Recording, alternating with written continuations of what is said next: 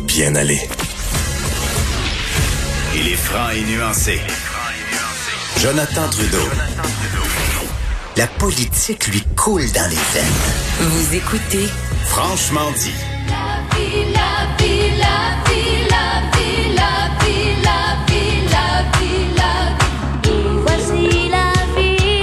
Personne qui m'a Est-ce que tu reconnais cette trame-là? Est-ce que ça a marqué ta jeunesse ou t'es trop jeune? Je suis bien trop Il jeune. était une fois la vie.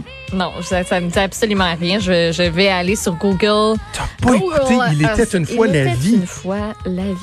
Mon Dieu, ça, ça a marqué ma jeunesse. Puis, Ah, c'est quoi, on a même acheté les coffrets il y a quelques années pour les faire écouter Oh, ils sont cute, euh, les aux petits enfants. bonhommes. Et ben oui, ben oui, non, mais ça jouait. Hey, C'était dans, quel- euh, c'était dans quelles années ça? Ah, c'est les bonhommes qui se promènent dans des canaux du corps. Exactement, exactement, pour vulgariser le Ah, fonctionnement du, euh, oui. du corps humain, euh, le développement et tout ça.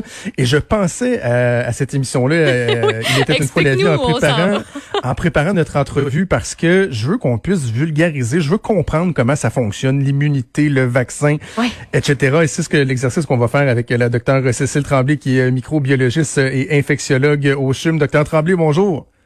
Bonjour, M. Trudeau. Connaissez-vous ça? Il était une fois la vie, vous? Ah non, mais c'est une émission qui était fantastique où on voyait vraiment, on, les, globules rouges étaient personnifiés par des petits bonhommes, les globules blancs. Bref, euh, c'est une façon vraiment de, vulgariser le fonctionnement euh, du corps humain qui a, marqué l'esprit de, bien des jeunes, en tout cas de, de, ma génération. Et euh, en lisant donc les, euh, les résultats publiés dans la revue Cell, où on nous apprend que, bon, suite à certaines analyses, on s'est rendu compte que le système immunitaire du, du corps humain reconnaîtrait effectivement bel et bien le fameux coronavirus. Je me suis dit, euh, bon, je vais en parler avec le docteur Tremblay, qu'elle nous explique en quoi c'est c'est une bonne nouvelle et que c'est rassurant, mais essayez aussi de comprendre comment ça fonctionne. Oui, bon, euh, en fait, oui, c'est une bonne nouvelle. Ils ont fait cette étude-là sur 20 personnes, donc c'est quand même un peu limité en termes de, de pour généraliser à l'ensemble des gens qui sont atteints par la COVID-19. Mais au moins, ils ont été capables de démontrer que le système immunitaire de ces personnes-là était capable de reconnaître le, virus et de développer des anticorps euh, pour le combattre.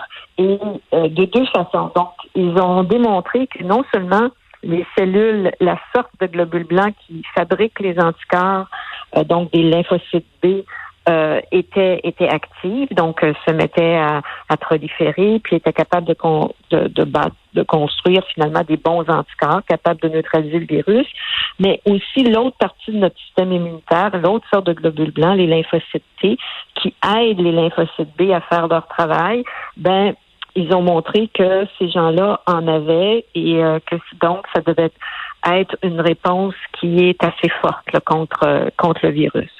Donc en ce sens-là, c'est des bonnes nouvelles. Ça ne veut pas dire que cette réponse-là dure longtemps, mais au moins pour le moment, les gens en avaient. Des fois, on a de la misère à, s'imaginer, à, s'illustrer l'infiniment petit. Et quand je pense à, la représentation qu'on a fait du fameux coronavirus, l'espèce de boule avec les pics, est-ce que ce combat-là entre le système immunitaire et le virus se fait vraiment je vais utiliser l'expression mano à mano, là, un à un, c'est-à-dire que chaque euh, petite particule du virus est confrontée à une petite particule du système immunitaire et que ça finit par avoir un, un- un effet général. Est-ce que vraiment c'est euh, un à un que ça se fait? Ah oui, c'est un à un. Ah, Et, ouais. euh, ça se fait de différentes façons. Ça se fait, les anticorps, ce que c'est, c'est des, des protéines qui vont aller se planter sur le, le pic du virus. C'est la protéine de surface là, qu'on appelle le spike, les euh, euh, vous, voyez- l'image qu'on voit toujours là, Oui, oui. virus avec des petits bourgeonnements autour. L'anticorps, lui, il va aller se fixer là-dessus. Puis en se fixant là-dessus, il va réussir à aller neutraliser le virus. Il fait appel des fois à d'autres cellules du système immunitaire, d'autres sortes de lymphocytes qui, eux, vont arriver et vont reconnaître euh, un virus qui est fixé par un anticorps, puis ils vont aller le détruire en sécrétant toutes sortes de substances qui vont détruire le virus. Donc, ça se fait en équipe, ce travail-là. Euh, c'est pas juste euh, un, un- une cellule de notre corps qui combat le virus.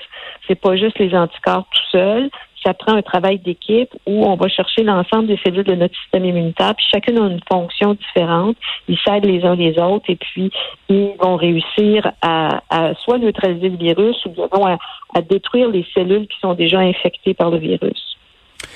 Je vais encore avec une, je vais avec une, autre question là, de, vulgarisation, si on veut comprendre la base. L'anticorps, est-ce qu'il il recherche le virus ou c'est le, contact finit par se faire, il, il, rentre en contact immanquablement ou vraiment il, recherche des caractéristiques? Ouais, il recherche des caractéristiques. Les anticorps, c'est spécifique. On n'a pas des anticorps, un anticorps qui est bon contre tout. Donc, quand le, le système immunitaire rencontre le virus pour la première fois, euh, il y a un mécanisme qui fait qu'il dit Oh, ça, c'est un antigène, c'est la première fois que je vois. Donc, il va aller dans son dans son sa mémoire génétique, puis là, il va se mettre à fabriquer des anticorps qui sont spécifiques à ce virus-là en particulier. C'est assez compliqué de la façon dont la, la, cellule se programme pour pouvoir construire ces anticorps-là. Mais l'anticorps qui est produit contre ce virus-là, il sera pas bon contre un autre virus de façon générale. Il sera pas bon contre n'importe quoi d'autre. Il va être juste bon contre celui-là. Fait que lui, cet anticorps-là, il va le reconnaître, le virus, quand il va le voir passer. L'anticorps qui attaque le virus, est-ce que c'est observable? Ça, par exemple, vous dans vos euh, dans vos travaux là, avec euh, avec vos euh, vos outils, vos microscopes, est-ce qu'on est capable de d'observer cet échange-là, cette dynamique-là, ou c'est le résultat qu'on constate? Ben, c'est dans, en microscopie électronique, on peut on peut tout voir, finalement pas tout voir, mais on peut voir. Mais ce qu'on va voir surtout, c'est les résultats effectivement. C'est si les, les cellules sont infectées, sont, sont détruites. Euh, et, et ouais, c'est plutôt de cette façon-là qu'on comprend la situation. Euh, donc, je reviens à l'étude. Il y a un autre élément qui, euh, qui est intéressant, c'est que il y a d'autres échantillons qui ont été analysés, des gens qui ont eu d'autres coronavirus par le passé, et il semblerait que ils auraient développé quand même une certaine immunité, une certaine prédisposition à être protégés contre la, la, la COVID-19. Donc, est-ce que ça veut dire que euh, on, pourrait être protégé par d'autres virus contractés antérieurement? Euh, ça, c'est un peu une, une, extrapolation qui est trop, euh, qui, qui est pas nécessairement fondée. Excusez-moi. C'est hasardeux un peu. Ouais. Euh, oui, il pourrait y avoir de l'immunité croisée entre d'autres coronavirus. Donc, c'est-à-dire que les anticorps euh, qui ont été développés contre d'autres coronavirus pourraient réagir en laboratoire contre des souches de SARS-CoV-2, le virus cause la COVID-19. Ceci dit, ça ne veut pas dire que on est nécessairement protégé par, par ces anticorps-là parce que ça peut être de faible affinité. Et puis, la réalité, c'est que si on avait été protégé par des anticorps du rhume, on n'aurait pas vu les, ces épidémies-là se développer à cette échelle-là dans la planète parce que tout le monde a été en contact avec le rhume à un moment donné ou un autre. Alors, euh, je pense qu'il faut pas sauter aux conclusions. Il y a une certaine immunité croisée, mais on ne pense pas que c'est euh, que, que c'est vraiment protecteur. Est-ce qu'à ce stade-ci, je me souviens d'avoir posé la question il y a un mois ou deux, mais euh, notre connaissance de ce virus-là se, développe de jour en jour. Alors je repose la question est-ce qu'on sait à ce stade-ci s'il y a des gens qui, euh, de façon euh, innée, si on veut, là, seraient protégés du virus, que autres, on aurait beau leur, frotter le virus dans, dans, dans le visage, ils ne l'attraperaient pas. Est-ce qu'on sait à ce stade-ci s'il y a des gens qui sont comme immunisés naturellement? Non, on ne sait pas ça. Il n'y a pas d'évidence que ça existe non plus.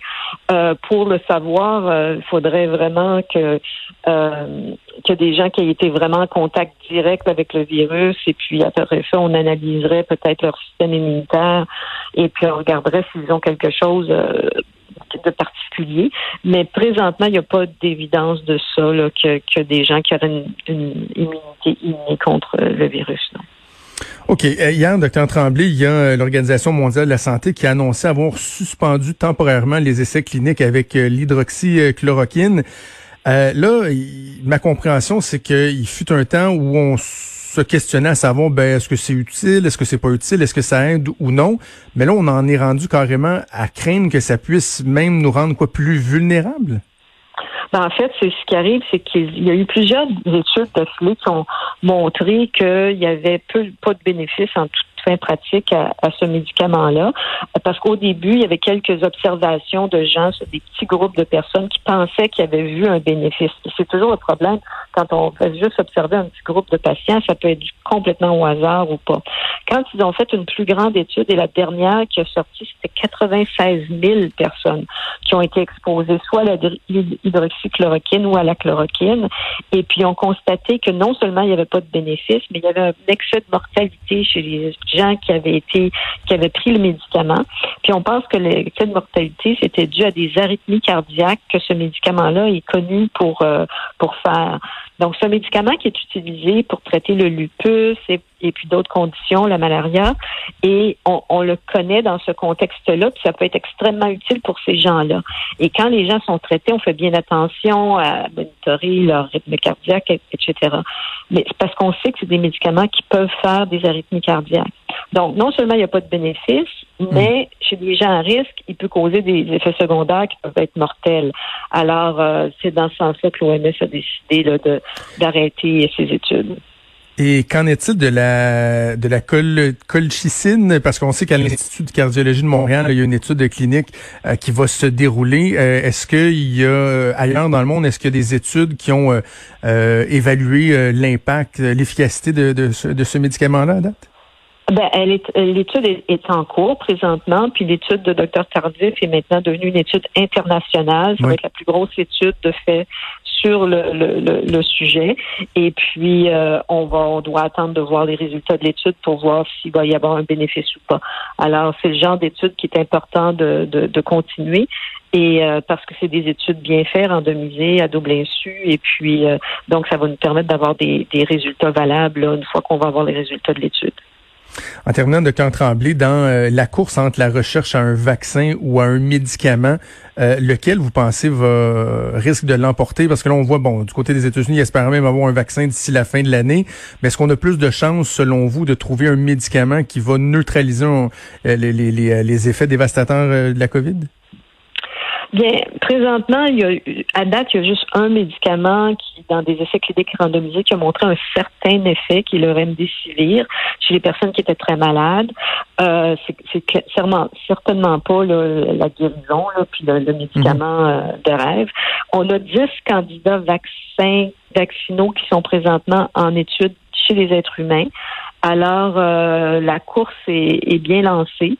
Euh, moi, j'ai confiance qu'on va arriver à avoir un vaccin d'ici un an. Euh, mais euh, lequel de ces. C'est important qu'il y ait différents vaccins qui soient étudiés parce que c'est loin d'être garanti que c'est le premier qu'on va étudier qui va mhm. nous donner des résultats positifs. Alors, c'est important d'utiliser des vaccins avec des différentes stratégies. Là, ne sont pas toutes faites de la même façon pour pouvoir mieux déterminer lequel va être le plus efficace. Docteur Cécile Tremblay, vous êtes microbiologiste et infectiologue au CHUM. Merci. Nous avons parlé encore une fois. C'était très intéressant. Merci. Merci. Au revoir.